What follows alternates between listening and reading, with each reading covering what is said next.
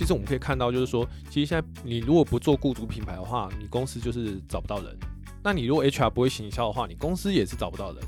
那你不会表达的 HR，其实你也找不到人。哦，所以其实真才跟留才的核心就在于说故事。那要说什么故事？其实就是说公司的故事、文化的故事跟团队的故事。随心追来，旅行未来。大家好，我是瑞，欢迎收听由 Urate 说人才媒合平台制作的 Podcast 节目《只爱旅行家》。面对 AI 时代来临，许多工作者都会有被取代的恐惧，也不清楚在如此快速变化的时代当中，如何运用 AI 科技来帮助自己的工作更上一层楼。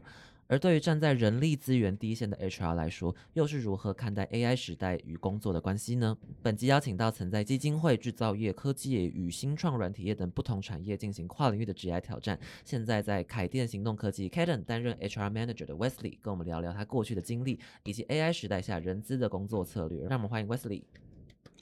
Hello，大家好，我是 Wesley。我们这里刚好是那个年假，就是前面有中秋廉假，后面还有国庆廉假，之后首录。Wesley 连假都在干嘛？廉假我就趁大家出去玩的时候，赶快跑去游泳池游泳。就是我是平平时人太多吗？哦，对，没错，因为平时可能一个水道都好多人挤在那边。那因为我又是初学者，我又很不好意思，就是游到一半然后停下来让大家在等我，所以我就趁连假的时候赶快游一波。哦，哎，怎么会突然开始想要学认真学游泳？哦，就想说想要呃多一个自我挑战的运动这样子。了解了解，那进行进的还顺利吗？还蛮顺利的，昨天就是顺利可以用自由式换气游完二十五公尺。好，我完全没有共，我完全没有办法共感这个话题，因为我是游泳大白痴。就是从那个国中，你知道国中跟国小他们都会分什么初级班、中级班？哦，对对对，我就永远在初级班，就那个在最宽的那个水道水那边 脱水啊之类的那一种。但听说游泳很游泳很健康啊。对对对对，主要也不会晒太阳。哦，对对对，而且还就也不会流汗，对，应该说汗都在水里面没错没错，对你就是在大家的汗水里面，就是什么水咸咸的。好，呃，那首先的话，还是先请那个 Wesley 跟大家稍微介绍一下 Caden 是一间就是主要是做什么服务的公司，以及目前的工作局长。好，那 Kaden 呢，主要着重在行动工作软体的 SaaS 服务。那我们的服务项目啊，包括说，诶，大家比较常听到的就是 PDF Reader，然后 DocuSign，以及我们今年有呃针对行销的伙伴有提出一个 ADNext 数据整合服务。那主要就是要协助企业加速数位转型，然后提升工作效率。了解了解，哎，所以目前的话，就其实就是会围绕在可能企业内部的文件呐。还有就是各类的，就比如说你在进行数位工作的时候，可能产生的各项需求，然后 Caden 这边可能会提供蛮蛮多种类型相应的服务，这样子。对，没错，我们主要就是希望可以提供大家有关于文件流程的一一站式服务。嗯，对，了解了解。那现在 K 那个 Wesley 在 Caden 这边担任 HR Manager，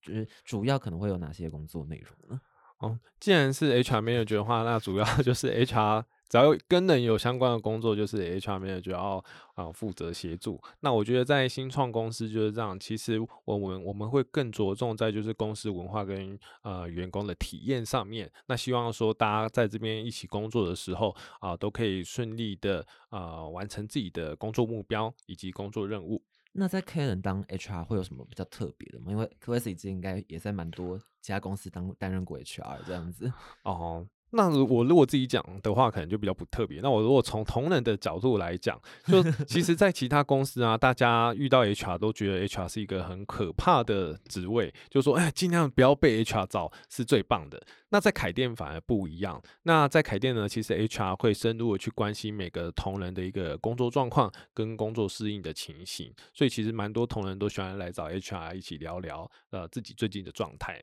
了解，所以 HR 有点像是就是公司里面的心理咨商，就是 一种聊聊区的这种感觉。对对对对对，没错没错。应该主要是有打造出一种安心感，让大家觉得跟 HR 讲话，应该就是也也不会就是。真的会对工作产生什么威胁或变数？对对，或者说 A H R 会去跟主管打小报告啊，这个我们都不会发生。对我们想要营造一个有心理安全感的公司文化，很棒很棒。那我们等下再慢慢来聊这一块。那我们今天职业旅行家嘛，所以首先还是要先蛮好奇 Wesley 本身的职业，因为其实 Wesley 一开始不是做人资相关工作的。对，那蛮好奇说，就 w e s 一开始所从事的产业，跟怎么慢慢从就是这些工作经历中开始意识到说，哎，我好像可以尝试看看 HR 这样子的工作。嗯，好啊，因为我自己本身大学跟研究所都是念社会学相关的，那所以当时候我毕业的时候是想要做有关于社会政策的工作。哦，那我那时候就思考到说，哎，我今天要做一个就是比较接地气的社会政策的话，那我一定要去了解，就是啊，会使用到社会政策这些啊伙伴或者说这些个案。哦，所以我毕业的时候，我是先选择到社会福利基金会工作。那我的服务对象是青少年领域当中比较特别的，哦，就是有关于就是飞行跟安置的少年。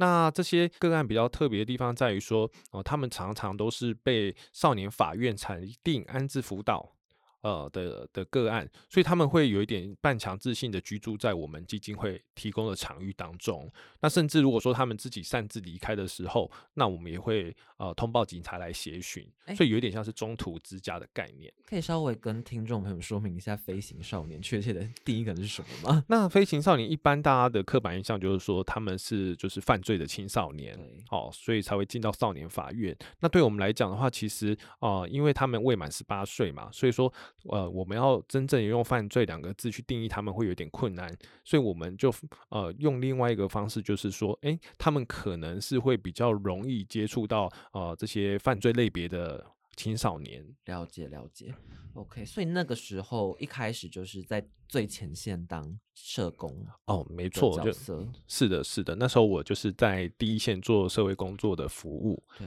对，那这份职大概持续了多久啊？哇，那在基金会的工作大概做了快四年，很久哎。对，所以以一般呃社工来说，也是算一个蛮资深的社工师。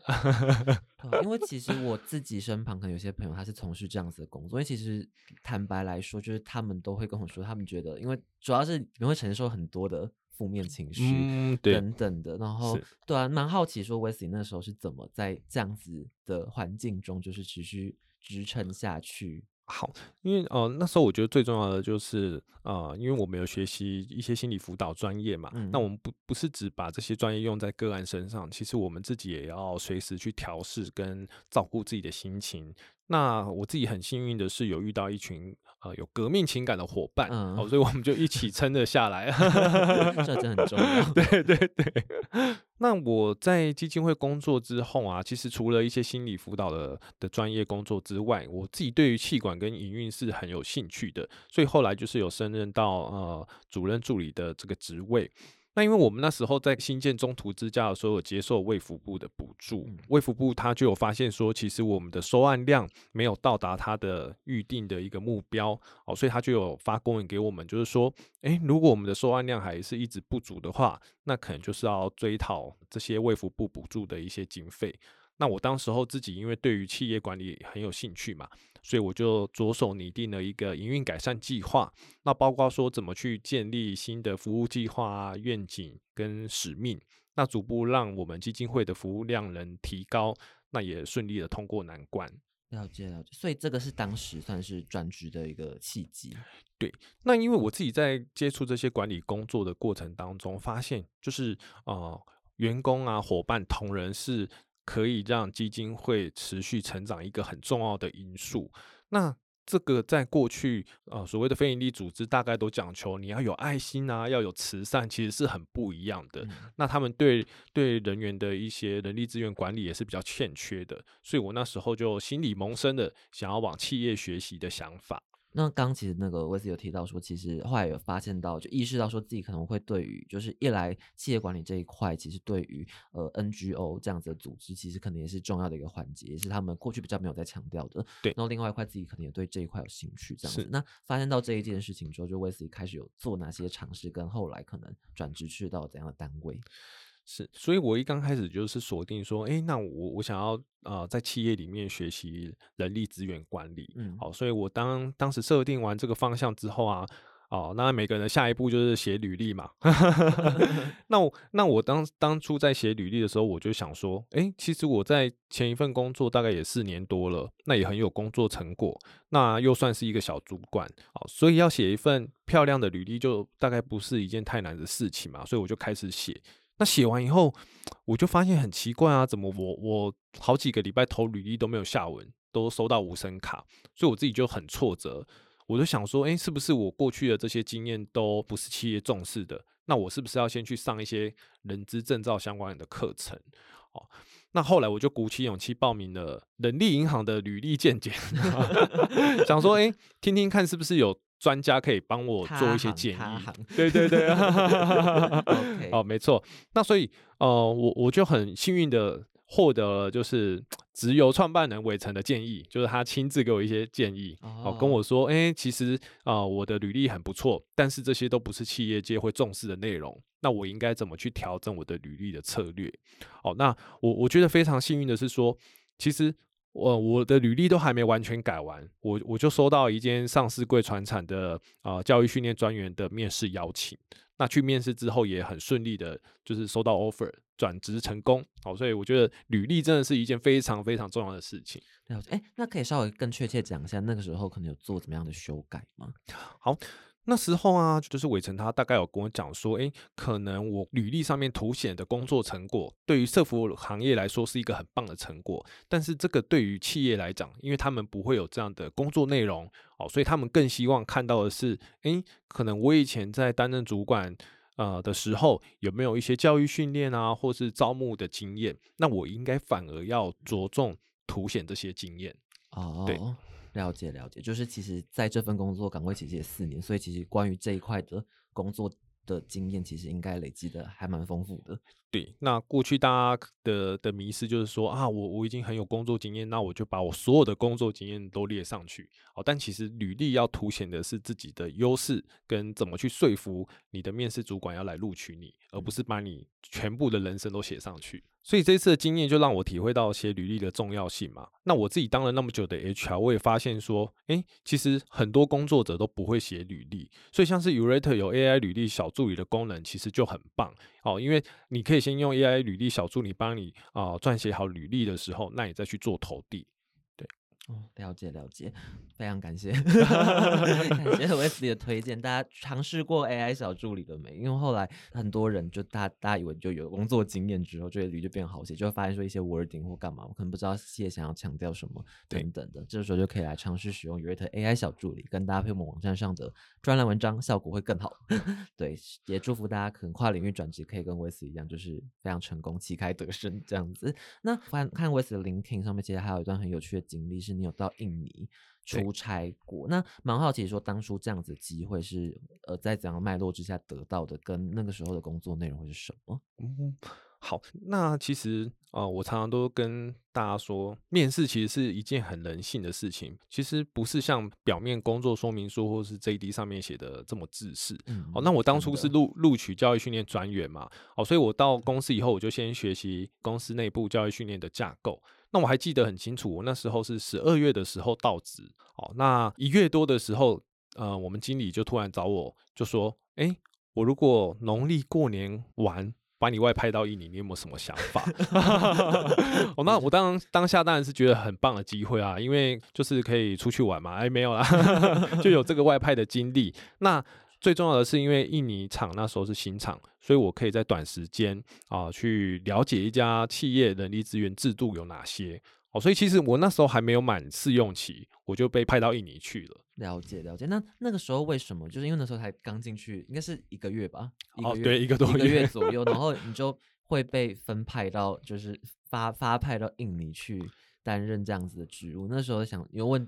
那个老板说为什么会这样做吗？哦，我我自己也很疑惑啊，因为说真的，我我觉得老板的心脏比我更大颗，因为我自己不是人资本科系，那我也没有人资的经验，所以。呃，公司愿意派我到印尼去推展，我觉得呃，公司应该有他的想法，好，所以我我刚刚前面就讲到，其实面试是一件很人性的事情，所以我就私底下去问我们科长，我就说，哎，那个科长科长，我我我我想要请教一下，公司把我派到印尼有没有什么目标需要我去完成？因为我并不是人资本科系这样，好，那那时候科长是跟我说，当时印尼的教育训练制度导入有一些问题，所以他们想要找一些。沟通能力比较强的人去做跨文化的沟通，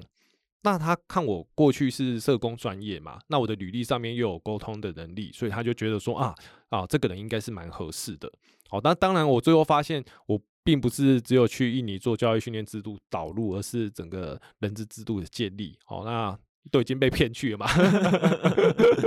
哦，所以已经洗下去。对对，所以我我才又又连接到说，其实履历是很重要哈。因为我当初如果没有写到我的沟通能力的话，其实主管他并不会想要录取我。哦，所以那个时候是他潜在就有把你 派到印尼去的想法了吗？那时候其实我们印尼大概就有一些呃在寻找人选的状况，所以我觉得呃就是主管他们都是一直在观察有没有适合的人可以去做替补，然后刚好你进去了，对对对，哦，了解了解。那如果是就你个人而言的话，就是在印尼的工作内容，刚刚提到说其实是整个人资制度的建立吗？那个时候的雇员是台湾人吗？还是都是可能印尼人？哦，那时候我们在印尼的话，大概有大概五十位呃左右的台干，那大概有三四百位是印尼籍的同仁这样子。对对对，所以其实员工人数也蛮多的。嗯嗯，对。后来才发现，我主要沟通的对象其实是印尼员工，也不是台籍员工。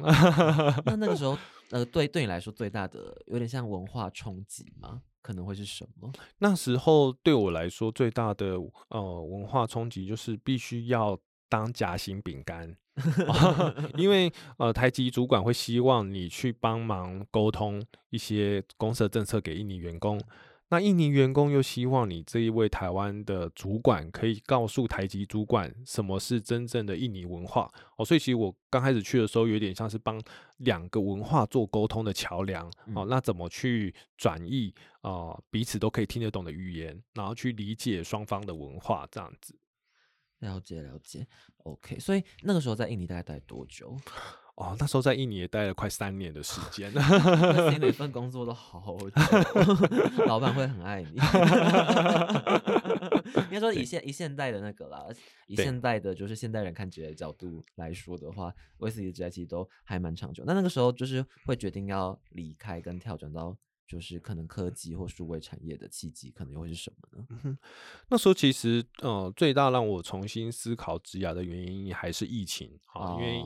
我相信，就是很多人在疫情的时候，你不管你的生活啊，你的职涯都画下了一个暂停键。哦，那我就是重新的去思考，就是说，对于 HR 来讲，我我到底要的是什么啊？因为，呃，我我协助公司做完整个人资制度的建立嘛，那。呃，我就想要知道呃更多，就是有关于人力资源制度更深入的理解。那当然，那时候台湾的科技业正呃蓬勃发展，在起飞。呃，我在一些有关于企业管理的书籍当中，就是也常发现到，哎，其实呃科技业对于人才整个培训的制度，其实相对来讲比传产更加完整的。好，所以我就想说，哎，那我其实是想要到科技业里面去历练。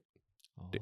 有点像是科技业的话，它可能提供东西比较完整，所以你这边可以学习到的东西相对来说可能也更完整。对，是的，了解了解。那其实总观下来，就是 Wesley 本身的职业，我自己听完之后会还蛮好奇，说因为其实每份工作产业都会还蛮不一样的。然后我觉得，哎，Wesley 每份工作是保持着一个像 upgrade 的嘛，就是你往你更好或更想要的方式去前进，或者是去晋升的。一个这样子的 GI 的转跳，那蛮好奇说 w e s 在看评估一份工作，你是要接受这一份 offer 的时候，可能会注重哪些点，哪三个条件？嗯，其实，在跨产业的过程当中，对我来讲，我都是很有意识跟目的性的衔接，而不是说哦，现在就是外面什么产业比较红，我就去。哪个产业，或者说哦，现在有刚好有一份工作，那我就待着。其实我都在思考说，怎么把自己的技能数点得更高，然后让自己的技能数在下一个产业当中，呃，可以派上用场。好，那例如，呃，我当初想要磨练我的辅导技巧，我就到社服嘛。那我想要学习气管跟外派，我就到船产。好，那我想要深究对于呃人才制度的重视跟更深入的 HR 制度，那我就到科技业。哦，那现在的话则是啊协助就是台湾的新创啊人才的培育，以及说啊体验软体工作的文化，那就来到新创。哦，所以对我来讲，就是求职的条件，第一个当然是这个工作有没有挑战性，因为有挑战性你才能够发挥，然后也才能够去精进你的自己的能力。那再第二个就是公司的目标跟价值观。呃，是不是跟你一样？假设今天公司它就不重视 HR，不重视人资，呃，也不重视人，那它跟你的价值观其实就不一样。那相对来讲，你做一个 HR，啊，你工作起来就会很辛苦。哦，所以说啊，公司是不是重视 HR 的程度，我也会把它啊列入就是求职的一个考量。那我我想提醒大家，就是说，不管你在哪里，其实你只要有做出成绩的话，你的薪资都不会差太多哦。比如说，我第一份在基金会的薪资，其实还比我在科技业还高哦。所以说，其实呃，不一定你要把薪资放在第一个优先考量。我觉得薪资反而是有一点水到渠成。好啊，那呃，如果举个例子来分享好，因为其实 Wes 有很多跨领域转职的经验嘛，那可以最详细描述一个，就是你觉得你跨度最大，或者是你中间准备的你最有心得或成就感，或学最多的一次转职经验吗？其实我。两份工作都算跨领域，因为我自己是社会学毕业嘛，所以我去当社工也是跨领域。那我从社工跨到人资也是跨领域，所以我大概两份工作都都是呃跨领域的经验。那我我自己觉得说，其实差异最大的是从呃社服产业跨到企业，其实是最大的，因为社服产业注重的跟企业注重的。啊，面向一定不一样。那我举一个例子啊，比如说以前我们在社服产业的时候，我们在做一些个案报告，我们一定是把这个人的资讯描述的更详细、更好啊，因为我们要让法官、调查官啊，或者是其他的伙伴了解这个人的身心灵状况。哦，但是我到企业的时候，其实企业是比较目的导向，好，他希望的是说，哎，你跟我报告完，你要有所谓的呃行动是什么，你要告诉我，然后你的效益是什么，你要告诉我。啊，我自己冲击最大的一个经验是，哎，有一次我就刚到新公司嘛，我就做一份报告，那我就自己觉得说，哇，这个份报告做的超好，超级巨细靡遗，那我就拿给我的 mentor 看，我就想要跟他讨论，那就我的 mentor 跟我说，哎，你做这东西，你觉得贵公司有人有时间去看你这些东西吗？哦，所以我就觉得蛮受伤的，因为我觉得说，哇，我把这个东西的脉络什么都讲得非常清楚，那。啊，后来我才知道，原来你在企业界，大家重视的是要知道你的问题是什么，那你的解决方案是什么，那带来的效益是什么？那你只要把这些重点告诉主管就可以了。了解了解，我觉得这好像是各个面向，就无论是报告或其甚至向上管理的时候，这个思维都还蛮重要的。就是你知道你的主管或你老板想要听到的是看到是什么东西，那我就跟他讲重点。对，就好了。那你就可以把脉络留在心中，或者是跟同辈的人讨论跟理清就好了。对对，就是有一些呃脉络的东西，我们都把它当做佐证。就是当主管问你的时候，你当然要去准备回应这些，比如说数据啊，或是背景，或是你先调查过的这些资料。对。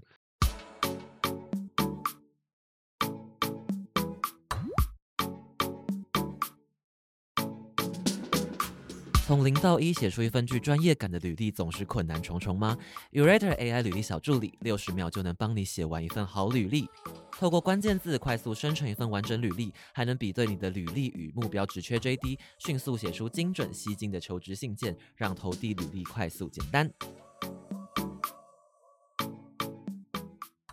那这边有好奇说，因为自己本质上听众应该会蛮多是 HR 的伙伴，那蛮好奇说，Wesley 待过大公司、传统比较传统企业跟新创公司，那你觉得对于 HR 的工作来说，在这些不同的公司里面，他们采取的在征才或留才上面策略最大的不同可能是什么？我觉得在科技跟新创公司很不一样的是说，其实台湾的这些呃比较大的知名的科技品牌都已经非常的知名，所以自己投递来的履历数已经相当的多了，所以他们更重视的是，诶，这些人可不可以马上派上用场，然后马上呃进入工作状况。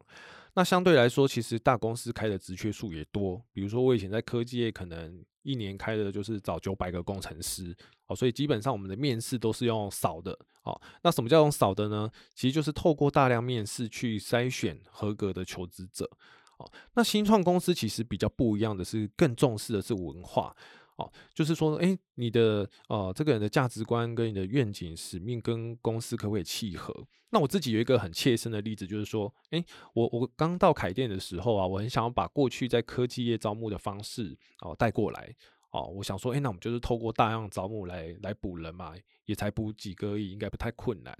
但是我同事就是有提醒我，就是说，哎，其实呃，我们老板 Kenny 啊，他希望的进来的人要符合公司的文化哦，所以我才重新的去思考招募方式。那呃，其实我们 HR 花很多心力在看履历以及做哦 phone screen。那其实最主要就是想要先确认说，诶，这个人符不符合公司文化？那如果说符合的话，我们再来啊安排他跟主管来做面试。哦，所以我觉得有时候新创公司不是找不到人或是难找人，而是找不到说哦专业技能又同时要符合公司的文化。对，那很多来我们公司参访啊，或是参加活动的人都给我们回馈，就是说，诶，其实很喜欢我们公司文化跟我们。呃，同仁之间相处的样貌，哦，所以他就觉得说，哎，其实凯店人都呃有一个同一个模样的。你可以大概描述一下会是什么模样吗？哦，就就其实呃，因为在我们公司的文化当中，我们是很透明，然后沟通也非常平行，哦，所以我们可以很容易的跟我们的总经理啊，或者说跟我们的董事长，就是打成一片，或者是说，哎，随时你有问题的时候，你都可以去找他们讨论。哦，那这对于啊从其他产业过来的求职者都觉得，哎，不可思议。哦，怎么我我上班？第一个礼拜我就可以跟老板说话哦 啊，为什么我哦我可以不用跟我的主直属主管报告提案，我可以直接呃跟总经理讨论哦哦对对对，或者直接约他们高阶主管的时间哦，所以我觉得这是啊非常不一样。哦，所以很多我们去办活动啊，或者说来公司参观的人看到，哎，怎么我们可以大家相处的这么融洽？哦，就觉得哎，我们公司的文化其实是蛮棒的。OK，哎，那我稍微再问深入一点，就比如说像刚刚讲这样子的呃人才样貌，那在履历跟面试的时候，你们怎么去挑选或者是确认说这个人有没有符合这样子的人才特质，或是没有遇过的个案，比如说他其实能力真的是蛮 fit 你们这个职缺需求，但是可能是在呃文化上面，觉得说好像某件事情他好像可能不太能适应我们这边。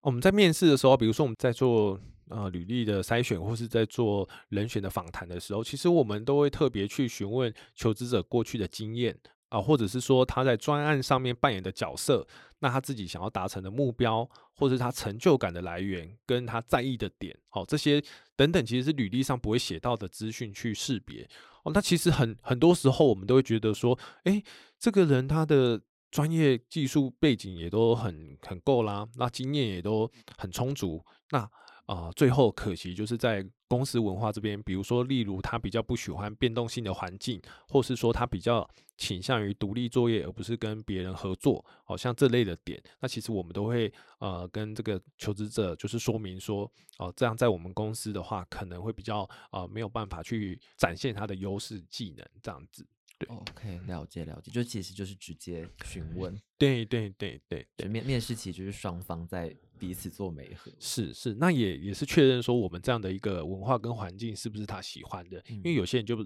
就不喜欢呃跟别人沟通合作，哦，有些人比较喜欢独立贡献。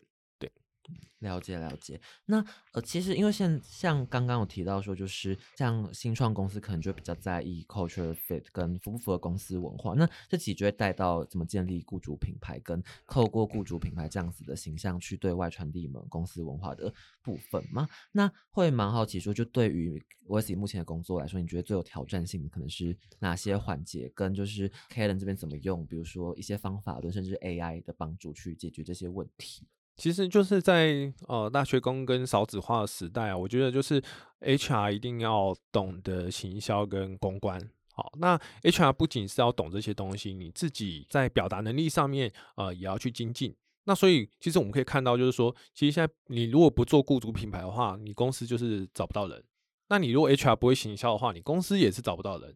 那你不会表达的 HR，其实你也找不到人。哦，所以其实真才跟留才的核心就在于说故事。那要说什么故事？其实就是说公司的故事、文化的故事跟团队的故事。那我举一个例子，诶，比如说我在介绍 K 等的时候，我我我只是跟你说，诶，我们是国际化软体公司 K 等，那欢迎加入我们。哦，那你听一听你就觉得没有兴趣。哦，但是我如果跟你说，诶，嗯，我们是一家发基于台南哦，但是我们是面向国际市场的啊，少数的一个纯软公司。那我们目前呢，在全球已经有两亿的累积下载量。那我们诚挚邀请你跟我们一起打国际杯，哇！这个求职者听到是不是就不一样？他是不是诶，他如果对于国际市场有兴趣哦，他就会想要加入我们哦。那他又确认说，其实我们公司已经有一定的知名度，诶，有他发挥的空间，那他又更想要啊去投入哦。所以我其实跟别人比较不一样，是我都会要求 HR 同仁，你一定要有写文案的能力。好，你不是说呃这个信是。要写给求职者啊，或是写给员工，哦，你都要用文案的角度来表达。那什么叫做文案的角度？就是说，你接下来你的信里面要表达的叙事跟内容，哦，你要去思考，你要有什么重点去吸引别人阅读，哦，就是我们要有趣又不失表达。那以前 HR 写的信都比较自私，那比如说，哎。以过去 HR 可能会说：“大家好，我们现在有一个投诉信箱哈，所以说同仁只要有遇到任何的困难，都可以来这个投诉信箱投诉。”好，那我跟大家讲，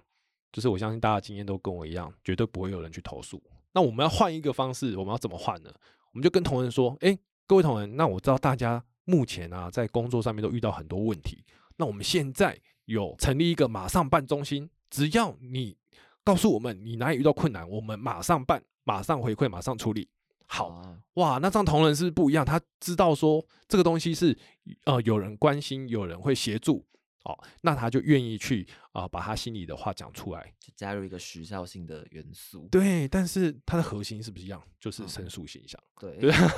换一个包 包装跟态度。哦，对，但是呃以这样的方式的话，员工的体验啊就会变得更好。嗯，好，那原呃整个服务设计的流程啊也会提升。好，所以其实他们刚开始在写的时候啊，都写的哇哇叫，因为我都会去改。那有些人 被我改到最后就放弃，就就想说啊，不然你自己去写啊。好，但我都会跟他们讲，就是我们的用意在哪里。好，所以现在 AI 出来了，诶，对他们根本就是救星。好，比如说，诶，他们要让我改之前，他们会先让 ChatGPT 老师帮他们改。哦，所以哦，其实现在每个人都比我会写，我大概只要帮他们调一下段落就好了。好，所以我。我我觉得他们呃用这样的方式在跟员工互动的时候，也得到了很棒的回馈啊，甚至在招募的时候也得到很棒的效果。好，所以其实呃，我觉得就是在雇主品牌的核心，其实还在于说故事。嗯，了解了解。其实我自己还蛮认同这一点，跟我觉得这跟我最近的感受还蛮像。就我现在都觉得说。很多时候，比如说像有些行销人嘛，或者对行销觉得很向往的人，可能刚出社会很憧憬，所以品牌行销之类的 title 或干嘛。但是我最近的心得是，我觉得品牌真的是是是执行出来，就是你在你每次沟通，或你在每次像这样子，比如说你开一个 JD 在网络上面，那你怎么在里面加入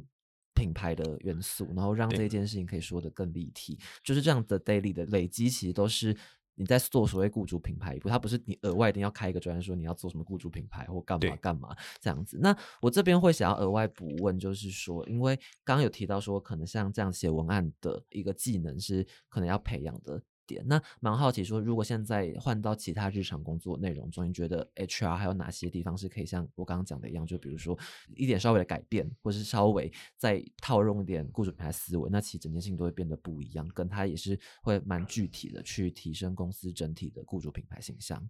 好，那那我觉得另外一个地方也是，就是你只要加一点小巧思，你就会有不一样的结果哈。就比如说，哎，过去 K 人在参加 Urate 的职涯博览会的时候，其实成效并不是很好。那我们今年特别用一些策展的概念去做我们呃博览会摊位的设计，哦，就是说，哎，我们今天整个职涯博览会想要带给大家什么感觉？想要带带给大家什么资讯？哦，那我们的动线流程要怎么去做安排？哦，其实我们都有事先去做一个设计。那再加上就是 Urate 今年啊职涯博览会的啊来参加的求职者很多哦，所以我们最后哎我们就收到了三百份的履历。哦，所以过去可能是几十份而已，那今年收到三百份，那对于老板来讲，他就觉得哇，怎么雇主品牌啊做的这么成功？那其实我们没有特别刻意去做雇主品牌，我们是把这个整个啊摊位的动线流程跟资讯重新做一些安排跟设计。了解，所以那有实际多花很多时间在这个专案上面吗？其实我们专案所使用的啊预算跟人力都是一模一样。哦，你说跟之前参加博览会的时候这样子，那应该说之前就是是 Wes 这边想到要优化这一件事情，还是 当初怎么会突然想说，哎，之前其实在做一样的事情，怎么突然想要把它做得更好？哦，因为之前大家参加指甲博览会的话，大概都只是发传单，嗯，哦，比较是给资讯的部分，比较少互动的流程。那我们今年特别的加强了怎么去跟求职者互动，就是说我们的讯息沟通不是单向，是双向。哦，就是我们单向的提供公司的讯息给他，那他也双向的回归他想要知道的职位的内容，或是这个团队的文化有哪些。那我们也特别有请，不管是 R&D 的工程师啊，还是行销的同仁伙伴，跟我们一起在博览会的现场去跟求职者做一个良好的互动。OK，了了解了，其实就是加强互动性，跟其实让整个公司的团队都就已经。算是就营这个专案里面，因为毕竟他们自己要找什么样的人才，他们自己可能也最清楚。对，由他们去跟求职者沟通，他们也会相对来说可以更理解你们这间公司在干嘛。对，那他也顺便在建立他自己部门的品牌。哦。理解理解理解，接着下去的话，就会也还蛮好奇说，就是因为像刚提到说，就是我觉得像如果要带 Kaden 担任 HR 的话，可能会需要蛮多，就是一般 HR 可能不一定会看的技能，比如说文案的技能，或者比如说像这样刚提到就这样子，呃，更内部跨部门沟通的这样子的技能。对，那其实，在 AI 时代下面，其实我觉得人资需要的技能会越来越多。那蛮好奇说，就是 Wesley 这边认为说。现在 HR 技能应该可能要做哪些不一样的发展，或者说往怎样子的面向去 pivot 之类，会更符合这样时代的需求。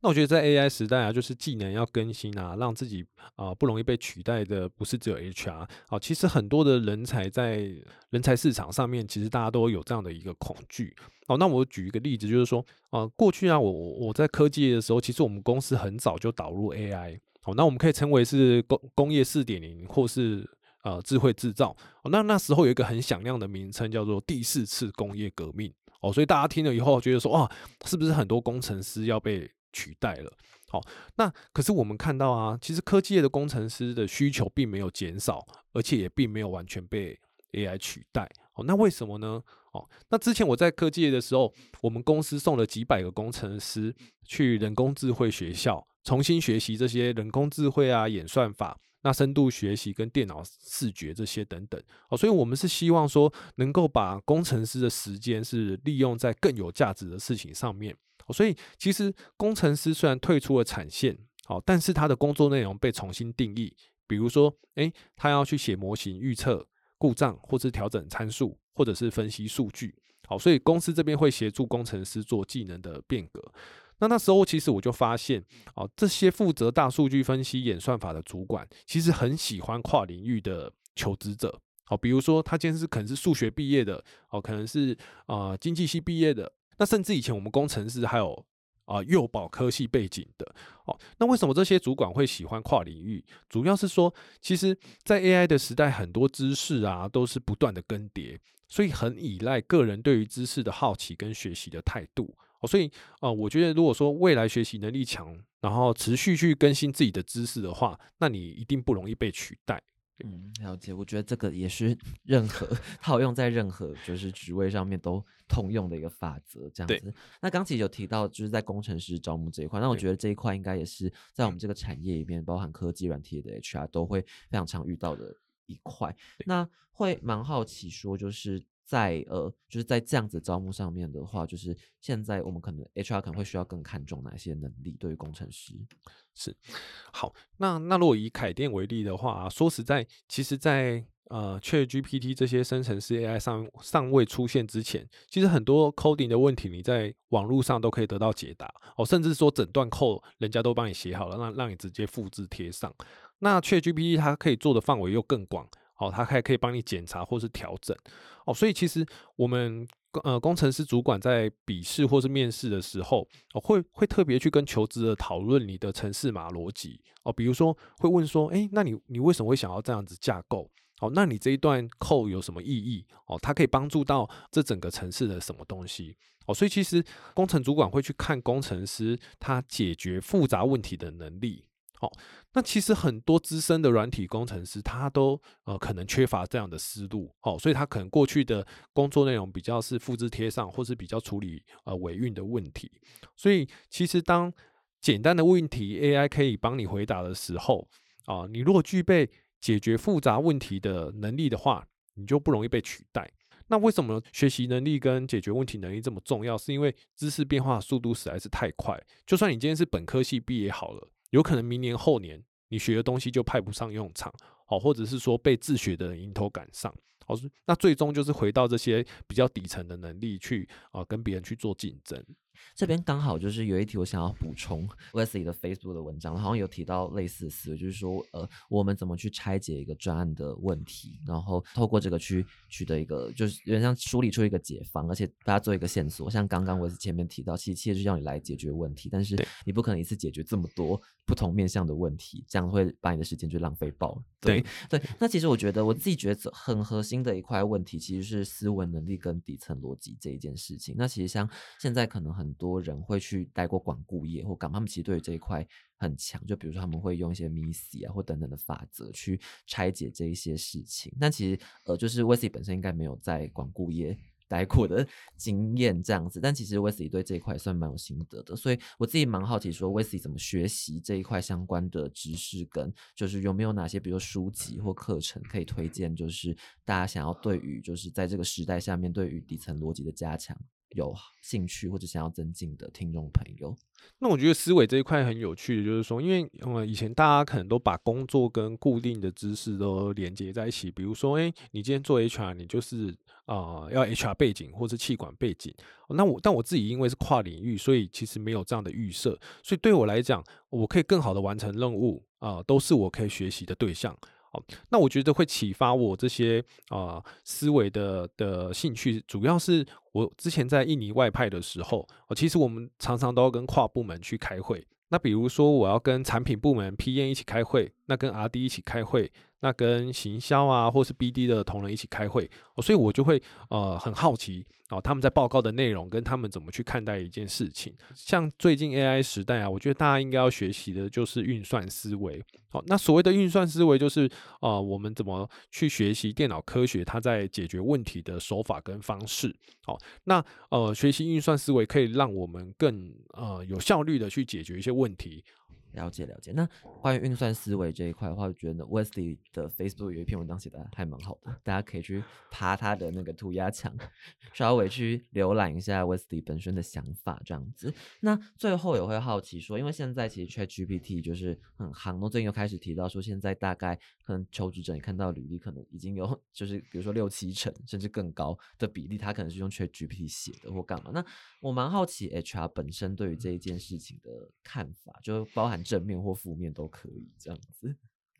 好，那那我自己呼应到前面说，就是其实我转职的经验让我体会到啊，履历撰写的重要性哈。那其实过去很多人就觉得说啊，我有一个好的工作经验，代表我有一个好的履历，那这是不一定的。哦，那有些人会觉得说啊，我今天会写文章，哦，我就很会写履历，这也是不一定哦。所以其实履履历它还牵涉到一些比较专业的，像是说，诶，企业怎么看待这个工作职位的要求跟他的技能符合程度，那不同产业的着重点又不一样。那我觉得 Urate AI 啊，履历助理最大的帮助就是让写履历的门槛降低。哦，那而且它会自动帮你转换成企业专业使用的一些关键字。那我以我自己为例好了。哦，比如说我在跟 AI 小助理分享我的印尼工作经验的时候，他就会帮我吸取出呃一些重点的技能，比如说，诶公司的政策跟战略的制定，好，那员工关系，那跨文化管理，好，等等这些，好，可以让我去凸显我跟别人不一样的地方。好，那你如果不是人资工作者的话，其实你很难去辨识说，呃，自己的专业技能在企业可以派上什么用场。好，那更不要说你今天如果是一个新手工作者啊，或是啊跨领域转职的伙伴，哦，所以我觉得 AI 履历的这个部分可以让啊每个人啊齐头可以平等。好，那对于 HR 来讲啊，AI 履历这件事情就会有正反面，嗯，好，那正面的是说，其实当写履历的门槛变低，诶，其实就有更多的人才会浮出水面。哦，所以你不会相信过去很多优秀的人才，他的履历上面只写他的学校跟哦他该待过的工作哦，其实啊这些可能 HR 看到就会把它省略掉，因为没什么内容。那但现在呃透过 AI 履历的话，它就可以呈现他一个很棒的一个工作经历介绍，而且又很精简。好，那 AI 履历同时也会考验到主管跟人资的面试能力。怎么说呢？哎，因为每个人的履历都漂漂亮亮的，哎，都可以通过第一关的筛选。哦，那你要怎么去真正筛选出这个人是不是你要的，就会是在面试的阶段。哦，所以其实未来主管要做的功课啊，其实是要去研究这些履历当中，哦，他啊主管有兴趣的经历。那啊，更重要的是要透过啊增加自己提问力的方式啊，来识别出求职者真正的能力。好、跟他扮演过的角色，以及他是不是真的可以解决你呃任务上的问题。哦，所以未来或许也会开发诶 AI 面试工具让 HR 使用。对，蛮需要的。哎，就是 有时候不知道当下，因为应该问哪个问题最好，然后 周围有个 AI 跳出来给建议，然后就对对对开始说哦，那我来问你的兴趣 之类的。那最后也想要带回来，就是因为今天 Caden 最近也在招募中嘛，对。然后其实其实 Caden 本身应该有也有一些自己特别会想要的人才的 quality，这对样子。那好奇说这些就分别会有哪一些，跟呃你们怎么在面试中去辨别出人才有没有这样子的 quality？嗯嗯好，那其实我们在面试的时候啊，我们是很重视就是伙伴有没有凯店的 DNA、嗯哦，所以其实我们特别会去识别啊、这个人才他的过去的经历有没有符合呃我们的条件。那我们今年啊，把呃本来六个凯电的 DNA 精炼成三个核心价值。好、那第一个核心价值是敏捷哦，因为毕竟我们是软体啊软、体产业嘛，所以说其实呃在软体市场的变化其实是蛮快的哦，所以你今天是一个呃求职者，你本身有没有办法去开放性的面对市场的变化哦，以及呃你要有弹性跟有有效率的工作方式。哦，那你可不可以接受不断滚动调整的呃工作内容，然后来帮助啊团队持续成长？哦，所以敏捷其实是很重要。哦，那比如说像有些人他呃比较缺乏敏捷的话，他可能啊就比比较不喜欢去做改变。哦，那比较不喜欢别人去改他的东西，或者说他比较不喜欢去做修改，甚至是他东西都要做到百分之一百，哦，追求完美主义，哦，才愿意交付。哦，那其实这就是啊、比较不敏捷的方式。那第二个当然是共融，就是其实，在我们发现，在凯店成长过程当中，其实我们可以成长到这么大的的组织，也是因为我们的企业文化伙伴都很共融。那所谓的共融，简单说，诶，我们很鼓励每个伙伴发表自己的想法，然后凝聚团队的归属感。那其实是我们重视的是每个个人的价值。好、不管今天你是什么的呃自认同倾向，我们都很重视跟尊重各位伙伴。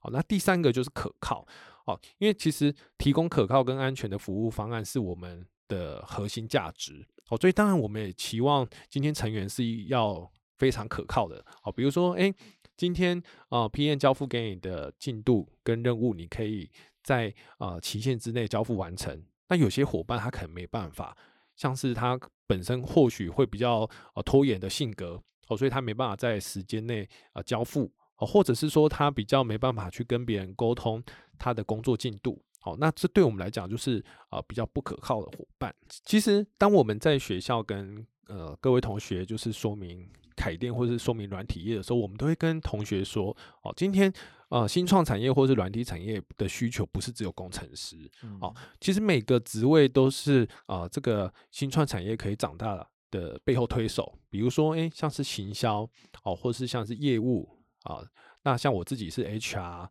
财务啊，所以其实我们在招募的过程当中，呃，我们也很希望呃各个专业背景的伙伴啊、如果说你有这些呃凯电 DNA 的话，都可以欢迎加入我们。嗯，了解了解。所以刚刚提到的就是 Wesley 提到各种职业类别，如果对 Caden 这间公司有兴趣的话，那现在就可以点点击我们节目资讯栏的链接，更深入了解一下凯店的服务模式以及 Wesley 所提到的凯店的企业文化这一块。那如果今天喜欢那个 Wesley 的分享的话，也欢迎加入 Caden，然后也欢迎订阅我们的频道 Urator GI 旅行家。如果想要继续听到更多这样子的职业分享的话，那就会在第一时间发送推播给你。那我们就一起跟听众朋友们说声拜拜。今天非常谢谢 Wesley，非常感谢好，谢谢大家，拜拜，拜拜。